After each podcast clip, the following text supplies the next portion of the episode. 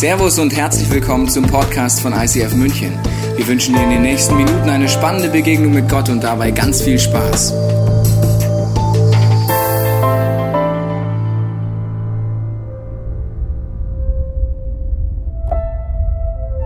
Etwas Neues wagen.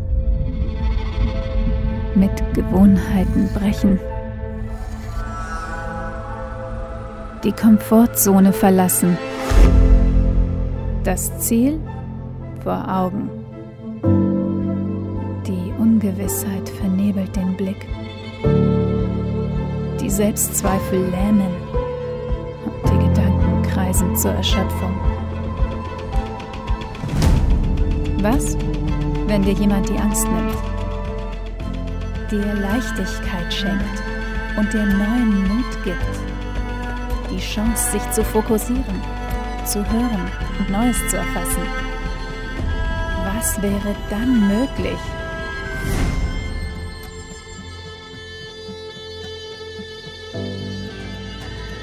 Next Level Faith.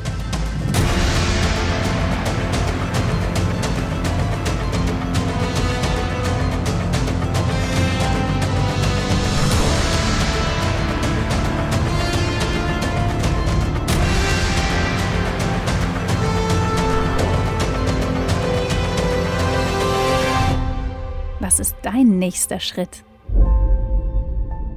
Next Level Faith. Herzlich willkommen heute hier im ICF, egal ob du gerade beim, beim Livestream bist, ob du den Podcast anschaust, ob du hier live im Neuraum bist, ob du extra hergefahren bist, ob du in Freising im ICF Augsburg ähm, gerade vor Ort bist und mit, mitschaust. Es ist so cool, weil wir haben heute ein super spannendes Thema vor uns. Es geht um das Thema Next Level Faith. Also wie kann ich mein Glauben auf ein nächstes Level bringen?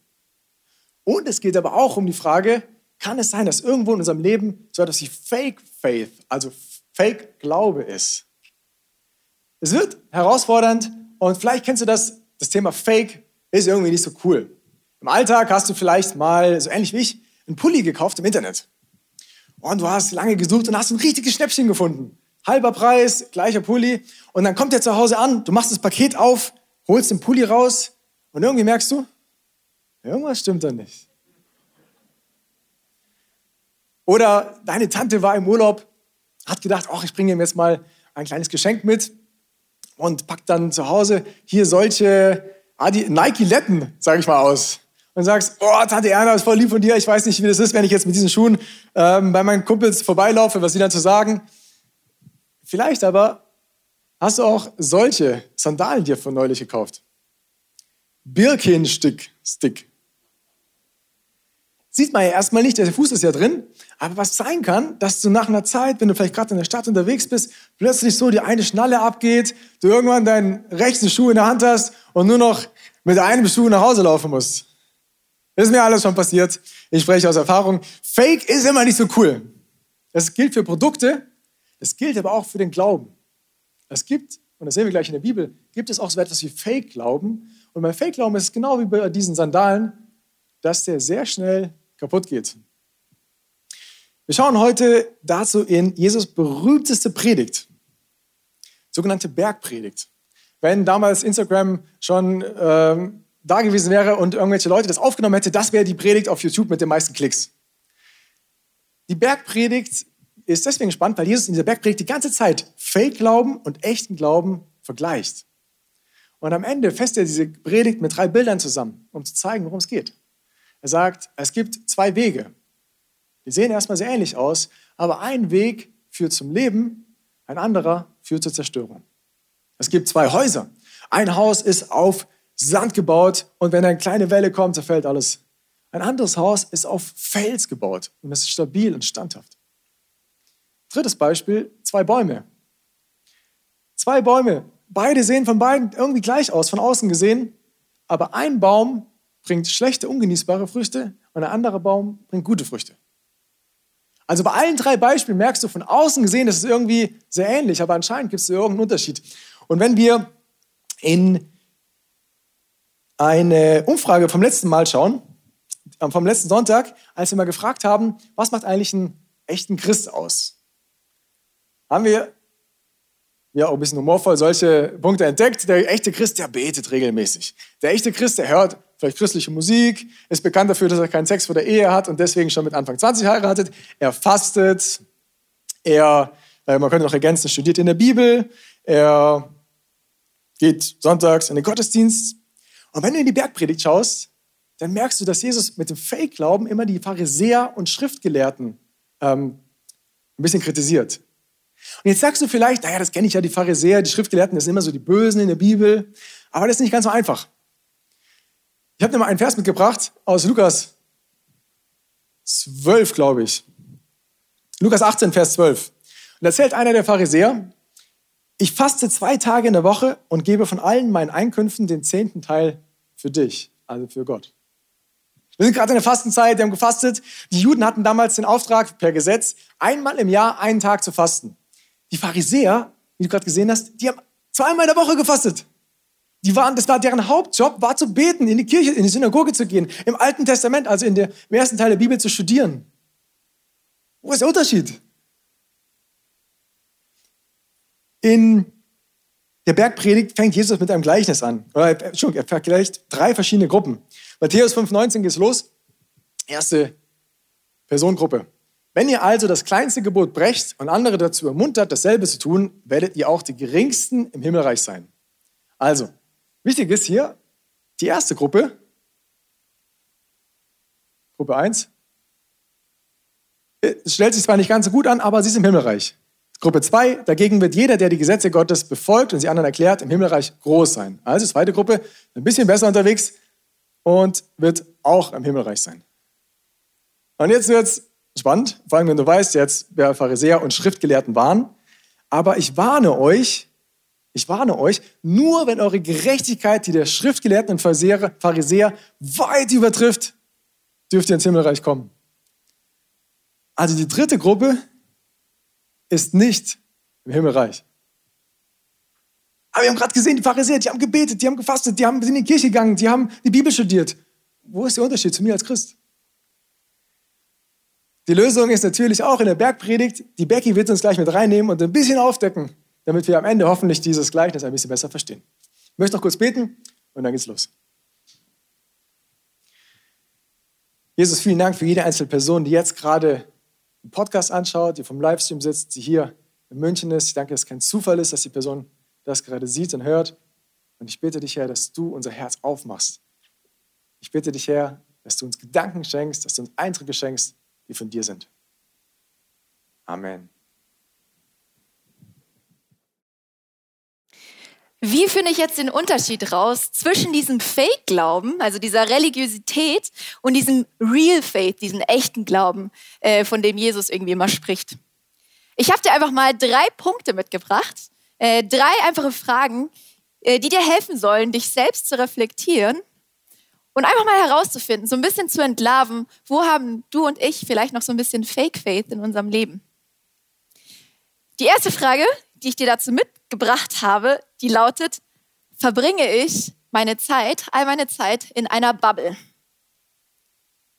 Als ich diese Frage reflektiert habe in der, in der Predigtvorbereitung, habe ich so ein bisschen erschrocken festgestellt, dass ich fast all meine Zeit mit äh, Christen verbringe oder mit Menschen, die hier in der Kirche äh, aktiv sind.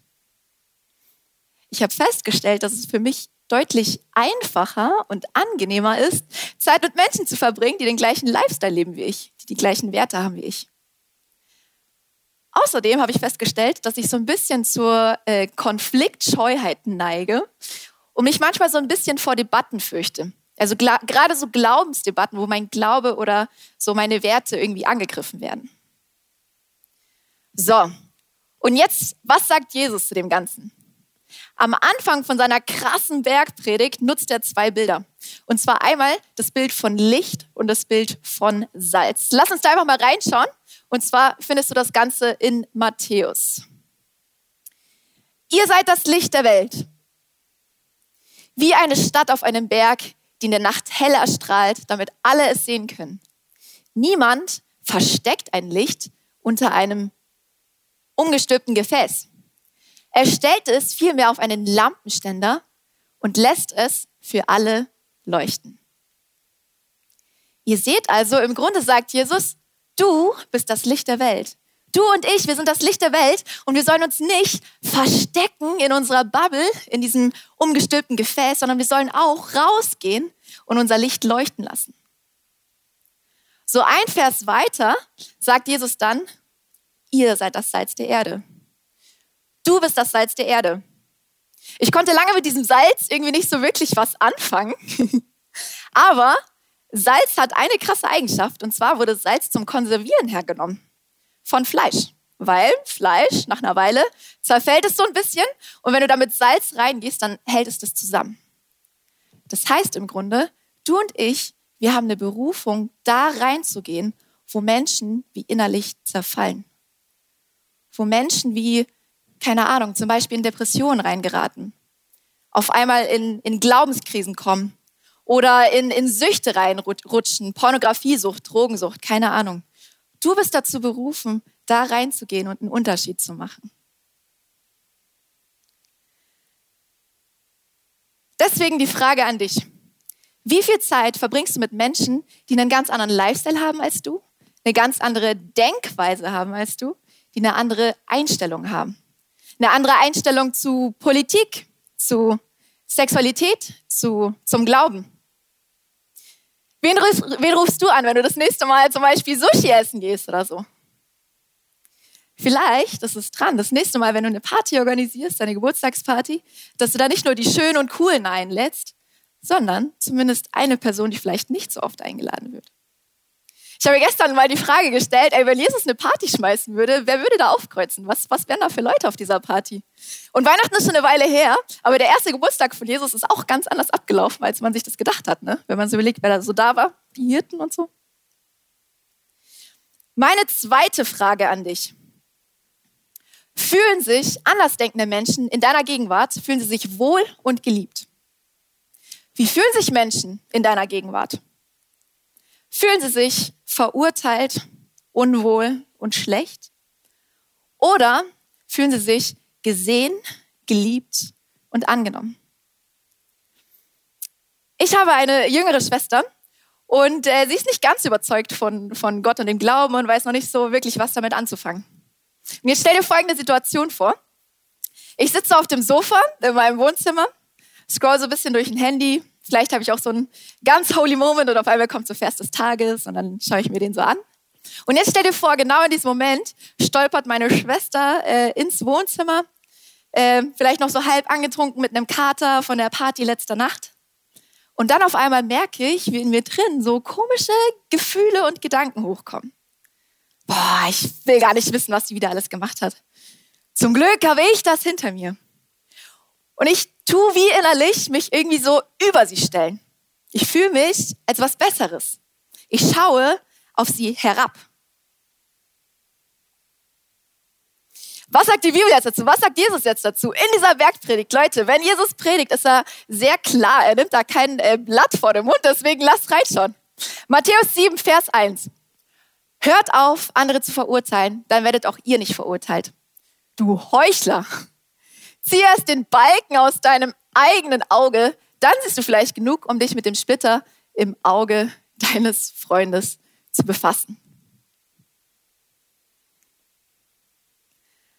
Ich finde, das ist eine ziemlich, eine ziemlich krasse Stelle. Menschen, die Fake Faith in sich tragen, die haben richtig viel Stolz. Die sehen das, was sie machen, sehen das, was andere machen, vergleichen es und fühlen sich immer als was Besseres. Oh, ich schaffe es aber jeden Tag in der Bibel zu lesen. Und dann schauen sie auf andere Menschen herab. Echter Glaube, Real Faith, zeigt sich dadurch, dass diese Menschen eine tiefe Demut in ihrem Herzen tragen. Sie wissen, ich bin nicht perfekt, ich mache Fehler. Und ich bin absolut abhängig von der Gnade von Gott. Und deswegen tragen sie diese Liebe für die Menschen um sich herum in ihrem Herzen und können ihnen auf Augenhöhe begegnen. Nicht auf sie herabschauen, sondern auf Augenhöhe. Ich habe eine kleine Challenge für dich, äh, für die nächste Woche, die kommt. Beobachte einfach mal, was in deinem Herzen passiert, was in dir drin passiert, wenn du in äh, zum Beispiel folgende Situationen kommst. Vielleicht ist jetzt die Celebration gleich vorbei, du gehst die Treppen hoch und auf einmal siehst du, wie die Person, die gerade neben dir saß im Gottesdienst, wie die auf einmal anfängt zu rauchen. Was passiert in dir drin? Was, was kommt dir so für Gedanken? Oder du kriegst mit in deinem Freundeskreis oder in der Familie, äh, wird deine Frau äh, unverheiratet auf einmal schwanger.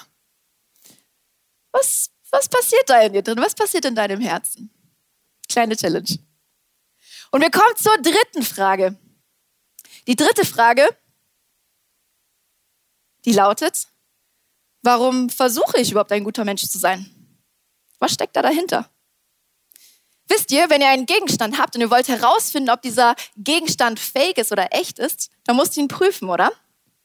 Wir haben ja hier diese Fake-Boxen, wo sich immer Gegenstände dahinter verstecken. Und jetzt lass uns doch mal gucken, was sich in dieser letzten Box für einen Gegenstand befindet. sind sogar zwei. Ich habe euch heute einfach mal Mangos mitgebracht, weil ich liebe Mangos. Jemand anders hier drin auch? Ja, Mangos sind einfach nice. Und Mangos aus Brasilien, Next Level Mangos, die sind wirklich, wirklich geil. So, ich habe jetzt zwei Mangos hier. Eine davon ist fake, eine davon ist real. Wie finde ich heraus, welche jetzt fake ist? Ich muss die aufschneiden, oder? Ich muss reinschauen, was, was ist da drin? Hier habe ich ein Schneidebrett und dann lass uns das doch einfach gleich mal machen. So, ich habe hier eine Mango. Genau. Und dann schneide ich sie einfach mal hier auf. Ah. Ist vielleicht nicht die reifste Mango, aber sieht trotzdem schön aus. Und ich merke auf jeden Fall, okay, die ist auf jeden Fall echt. Ich rieche das sogar. genau, das ist die echte Mango. So, Schauen wir uns die andere mal an. Und ihr merkt schon, oh, es ist viel schwerer, die irgendwie aufzuschneiden. Und jetzt komme ich rein und man erkennt auf einmal, die Mango hier ist eindeutig fake. Ich habe einen richtig niceen Bibelvers dazu gefunden.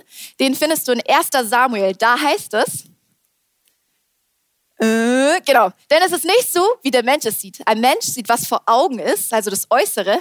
Der Herr aber sieht das Herz an. Bei uns Menschen kann es nämlich genauso wie bei der Mango sein. Nach außen hin machst du vielleicht die gleichen Sachen. Du kannst dich so krass präsentieren, wie du bist. Aber um zu sehen, was wirklich drin ist, müssen wir ins Herz reingucken.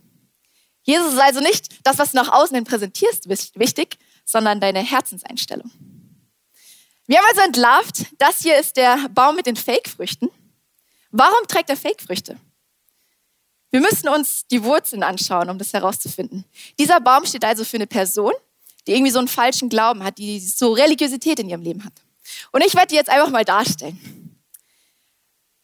Vielleicht ist es bei mir so, ich habe keinen Sex vor der Ehe. Und ich schaue keine Pornos und ich springe auch nicht vom Bett zu Bett, so wie andere Menschen das machen, weil äh, Tobi hat das mal auf der Bühne erwähnt und äh, ich glaube, das steht auch irgendwo in der Bibel. Aber vielleicht mache ich das einfach nur, weil ich Angst davor habe, was andere Menschen von mir denken, was sie sagen. Oder ich habe Angst davor, dass Gott mich bestraft, dass er mich nicht mehr liebt, dass er mich weniger liebt. Und ihr merkt ganz schnell, die Wurzel von meinem Verhalten ist in dem Fall eigentlich Angst. Anderes Beispiel. Wir hatten gerade eine Fastenzeit als Kirche, 21 Days. Wir haben gelernt, ey, Fasten ist ein krass göttliches Prinzip, bringt voll die Durchbrüche. Und vielleicht entscheide ich mich auch zu fasten mit meiner Small Group. Aber ich faste ein bisschen länger als alle anderen. Und ich trinke auch nur Wasser. Fasten, eigentlich was krass Gutes. Aber vielleicht mache ich das einfach nur, damit ich möglichst geistlich wirke, möglichst holy, damit ich mich besser fühle als die anderen in meiner Small Group. Und dann merke ich ganz schnell, die Wurzel ist hier Stolz.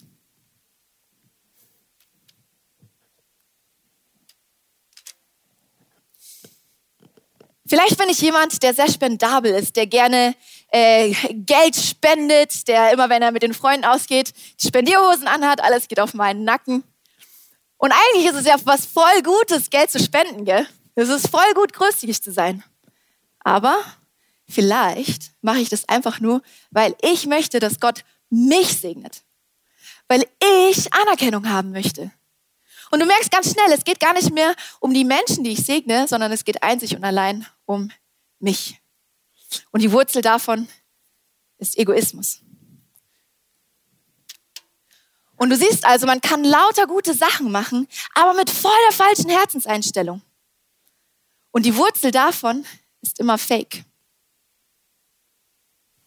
Vielen Dank fürs Erklären. Ich muss sagen, ich habe mich so oft ertappt gefühlt.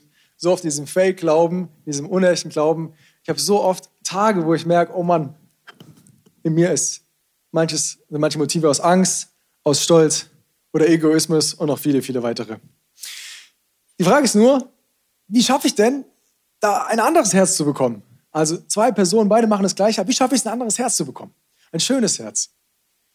Wir wollen aktuell in eine neue Location umziehen, eine richtig schöne Location. Und wir haben die ganze Zeit den Eindruck, hey, es geht nicht darum, in ein neues, schönes Gebäude zu ziehen, sondern wichtig ist, dass wir mit einem schönen Herzen in dieses Gebäude ziehen. Und ich glaube, der, die einzige Möglichkeit, wirklich ein schönes Herz zu bekommen, ist durch das, was Jesus am Kreuz gemacht hat. Das klingt jetzt vielleicht eigenartig, vor allem wenn du zum ersten Mal hier bist, aber ich möchte kurz erklären, wie du anhand von der, See, also anhand von der Bergpredigt genau das verstehen kannst, wie wir ein schönes Herz bekommen können. Wir schauen mal rein.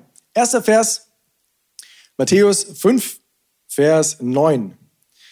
Es sind verschiedene Aussagen, die Jesus macht. Der erste ist, selig sind die Frieden stiften, denn sie werden Gottes Kinder heißen. Also wenn jemand Frieden stiftet, dann wird er Gottes Kind sein. Jesus war Gottes Kind. Er hat sein Leben für den Frieden gegeben. Ihr kennt die ganzen Aussagen wie, hey, liebe sogar deine Feinde und so weiter. Also weit, als wir jemals denken können. Aber anstatt, obwohl er sogar Gottes Kind ist, hat er am Ende diese Beziehung mit seinem Vater verloren. Am Kreuz sagt er am Ende, mein Gott, mein Gott, warum hast du mich verlassen? Warum? Das ist der sogenannte Tausch am Kreuz. Damit wir, obwohl wir nicht immer Frieden stiften, also ich zumindest, obwohl wir nicht immer Frieden stiften, Gottes Kinder genannt werden dürfen. Und wenn ich verstehe, was er am Kreuz gemacht hat, wenn ich verstehe, was er, wie sehr Gott mich geliebt hat, was es bedeutet an dem Kreuz. Also vielleicht hilft es dir darüber, nochmal die Bibelstellen zu lesen, darüber nachzusinnieren, vielleicht Predigten zu hören, so wie diese heute. Und je mehr ich das begreife, was am Kreuz passiert ist, desto mehr verstehe ich, wie sehr er mich liebt. Und wenn ich das verstehe, verändert sich mein Herz. Ich bin voll von dieser Liebe und vielleicht habe ich früher äh, der Dame über die Straße geholfen, äh, damit, ja, weil das macht man halt und dann wird Gott mich vielleicht belohnen und dann komme ich in den Himmel und plötzlich bin ich aber voll von Liebe. Und das ist der Grund zum Beispiel, warum ich nicht einfach mit jeder x-beliebigen Person einfach ähm, ein One-Night-Stand habe, weil ich die Person wertschätzen, respektieren und lieben möchte. Nächstes Beispiel. Matthäus 5, Vers 6 ist sogar sein Tagesvers heute. Selig sind, die da hungert und dürstet nach der Gerechtigkeit, denn sie sollen satt werden. Also in anderen Worten, wenn jemand wirklich hungert, dürstet nach Gerechtigkeit, ihm Gerechtigkeit wichtig ist, dann soll dieser Durst nach Gerechtigkeit gestillt werden. Jesus, oder eins der Hauptthemen in Jesus Leben war Gerechtigkeit. Er hat für Gerechtigkeit gekämpft, er ist für Gerechtigkeit ans Kreuz gegangen. Aber am Ende wurde dieser Durst nicht gestillt, sondern er sagt am Kreuz, mich dürstet. Matthäus 5, 7 sagt er, selig sind die Barmherzigen, denn sie werden Barmherzigkeit erlangen. Also einen Vers später. Und wenn du siehst, wenn du Jesus Biografien durchliest, aus verschiedenen Perspektiven, Matthäus, Lukas und so weiter, dann wirst du staunen, wie unglaublich barmherzig dieser Jesus war. Du wirst fasziniert sein, wie er mit Menschen umgegangen ist, die von anderen Menschen keine Barmherzigkeit erfahren haben. Zum Beispiel korrupte Zöllner, haben wir vorhin schon gehört. Vielleicht ähm, Ehebrecher, ähm, Mörder. Und er war so barmherzig, aber anstatt Barmherzigkeit zu erfahren, wurde er gerichtet. Er wurde verurteilt und zu, ungerecht, äh, und zu Unrecht hingerichtet. Warum? Dieser Tausch am Kreuz, damit wir, obwohl wir nicht mal barmherzig bin, also ich zumindest nicht mal barmherzig zu anderen Leuten bin, nicht vor Gott gerichtet werde, sondern trotz meiner Fehler Barmherzigkeit erfahre. Und wenn ich das mehr und mehr verstehe, dann entwickelt, dann verändert sich mein Herz. Wo früher vielleicht noch Stolz war, verändert sich immer mehr zu Demut. Also genau das Gegenteil. Genauso wie Angst das Gegenteil von Liebe ist, genauso ist Stolz, ist Demut das Gegenteil von, der Gegenteil, das Gegenteil von Stolz. Beim Fasten haben wir gerade darüber gesprochen, ist die, die, das Hauptmotiv, die Haupt, der Hauptgrund fürs Fasten ist eigentlich, ein demütiges Herz zu bekommen, also sich vor Gott zu erniedrigen. Schau dir mal die Stellen im Alten Testament an. Du wirst merken, es geht immer darum, sich vor Gott zu, zu erniedrigen. Die Pharisäer haben das, ich würde sagen, nicht ganz so verstanden. Was haben sie gemacht? Sie haben Asche auf ihren Kopf geschmissen, die Kleider zerrissen, also äußerliche Sachen, um sich zu erniedrigen. Aber Gott sagt, ey, es geht mir nicht um Äußerliches, sondern es geht mir darum, dass du ein demütiges Herz bekommst. Und das wird möglich, wenn ich verstehe, was am Kreuz passiert ist. Drittes Beispiel, Matthäus 5, Vers 3. Glücklich sind die, die erkennen, dass sie Gott brauchen, denn ihnen wird das Himmelreich geschenkt. Jesus lebte mehr in dieser Abhängigkeit zu Gott wie kein anderer Mensch jemals zuvor. Er wusste, dass er diese Beziehung mit Gott, dem Vater, braucht. Obwohl er das so gelebt hat, hat er nicht das Himmelreich geschenkt bekommen, sondern er hat das Himmelreich verloren. Er hatte am Anfang alles, was man sich nur vorstellen kann im Himmel und wurde Mensch, ist bettelarm in einer Krippe geboren und bettelarm am Kreuz gestorben. Warum?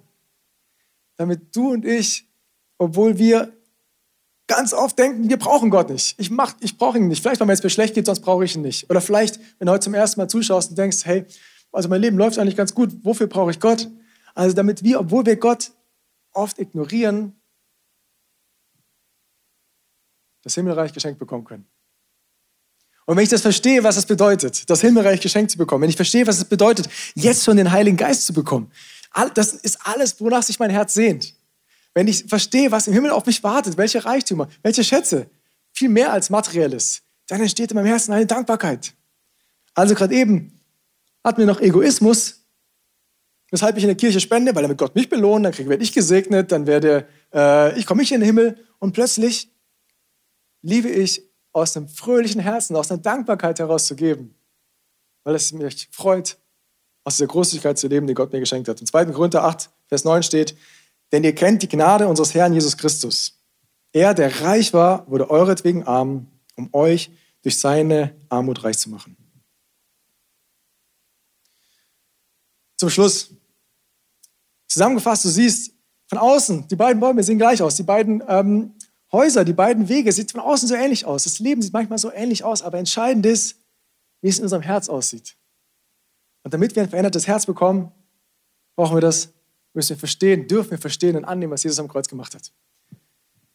Wenn du heute zum ersten Mal, durch Zufall vielleicht, oder weil jemand diesen Podcast geschickt hat, oder heute hier bist im Neuraum, zum ersten Mal hier bist und dir denkst, ja, dieses Christentum klingt interessant, aber was mit all den anderen Religionen?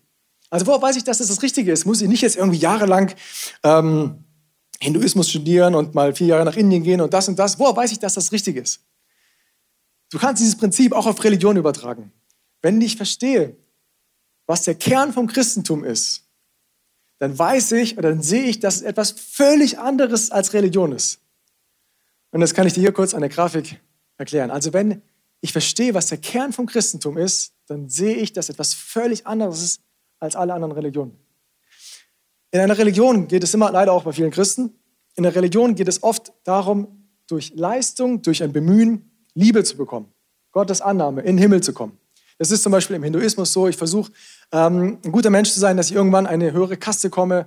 Ich, ist im Buddhismus so, ich versuche hart an mir zu arbeiten, ähm, mentales Training, um eines Tages die Erleuchtung zu bekommen.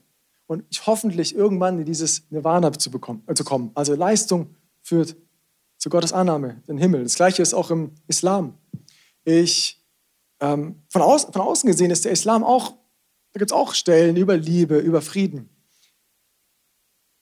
Aber das Prinzip ist das gleiche. Ich versuche ein guter Mensch zu sein. Ich versuche mich an die Regeln im Koran zu halten und ich hoffe, dass eines Tages Mohammed sagt, hey, das, was du geleistet hast, das, was du getan hast, ist genug. Du kannst in den Himmel kommen. Und Jesus kommt, sagt, hey, ich bin derjenige, durch den all das hier entstanden ist. Ich bin derjenige, der dich eines Tages richten wird. Und er dreht das genau auf den Kopf. Er sagt, du hast keine Chance. Du hast keine Chance. Es ist, weil wir Menschen sind einfach so fehlerhaft. Und deswegen bin ich auf diese Erde gekommen. Ich bin am Kreuz für all deine Fehler gestorben. Damit nur dieses Geschenk annehmen musst. Es ist ein Geschenk. Du bist bereits geliebt, trotz deiner Fehler. Auch wenn dein Herz genauso wie bei mir vielleicht ganz oft voll Stolz, Egoismus und Co. ist. Du bist bereits geliebt. Du, bist, du hast die feste Zuversicht als Christ, dass du in den Himmel kommst, auch wenn du dich manchmal nicht so gut anstellst. Und das, diese Liebe, das führt zu einem veränderten Verhalten. Oder einem Baum ist zu erklären, das Kreuz, wenn es die Wurzeln verändert, verändert es automatisch die Frucht.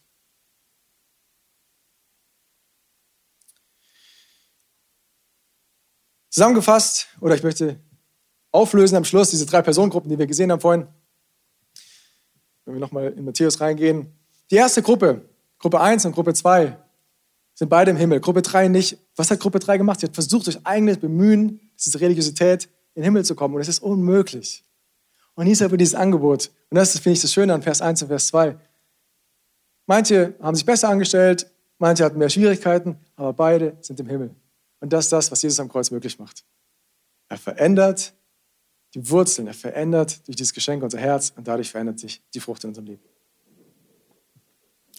Der Chris und ich, wir haben in der Vorbereitung nochmal zusammen gebetet und wir haben Gott gefragt, ob er uns einfach noch, was, noch, auf, noch etwas aufs Herz einfach legen möchte, ähm, was wichtig ist für diese Predigt und ähm, für dich persönlich. Und ein Vers, den er mir mega aufs Herz gelegt hat, ist Römer 10, Vers 9. Da steht, wenn du mit deinem Mund bekennst, dass Jesus der Herr ist und wenn du in deinem Herzen glaubst, dass Gott ihn von den Toten auferweckt hast, dann wirst du gerettet werden. Vielleicht hast du das Ganze hier gehört und irgendwas hat sich in deinem Herzen, hat dich irgendwie berührt. Oder du merkst, dass da schon noch mal ein paar Fragezeichen hochgekommen sind, du vielleicht Zweifeln hast. Aber hey, Gott hat gar keine Angst vor deinen Fragen. Ich lade dich ein, dass wir zusammen jetzt einfach genau das tun, was in diesem Vers steht. Mach gerne die Augen zu, da wo du bist, egal ob du zu Hause bist oder jetzt hier drin. Gott, ich danke dir, dass du mich so sehr liebst. Ich danke dir, dass du deinen Sohn Jesus Christus auf diese Erde gesandt hast, dass er Mensch geworden ist und dass er für meine Fehler am Kreuz gestorben ist. Ich danke dir dafür, dass du ihn wieder auferweckt hast, dass er den Tod besiegt hat. Und ich möchte jetzt dieses Geschenk vom Kreuz zum ersten Mal oder wieder neu annehmen. Und ich sage, Jesus, du darfst der Leiter in all meinen Lebensbereichen sein.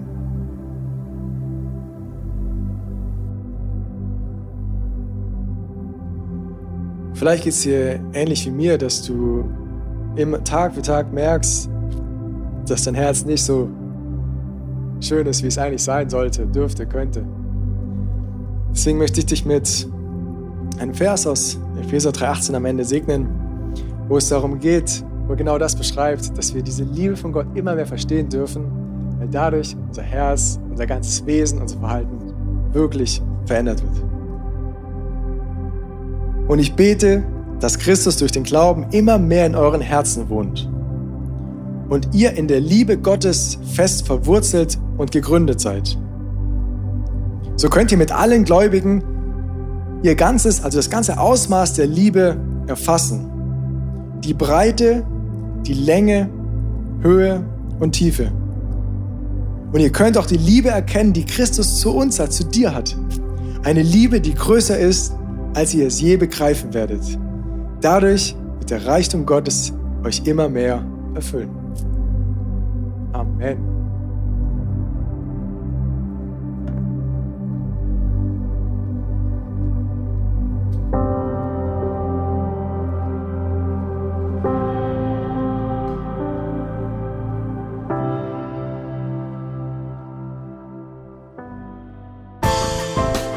Dass dir diese Predigt weitergeholfen hat. Wenn du Fragen hast, kannst du gerne an info at icf-moenchen.de mailen und weitere Informationen findest du auf unserer Homepage unter www.icf-moenchen.de.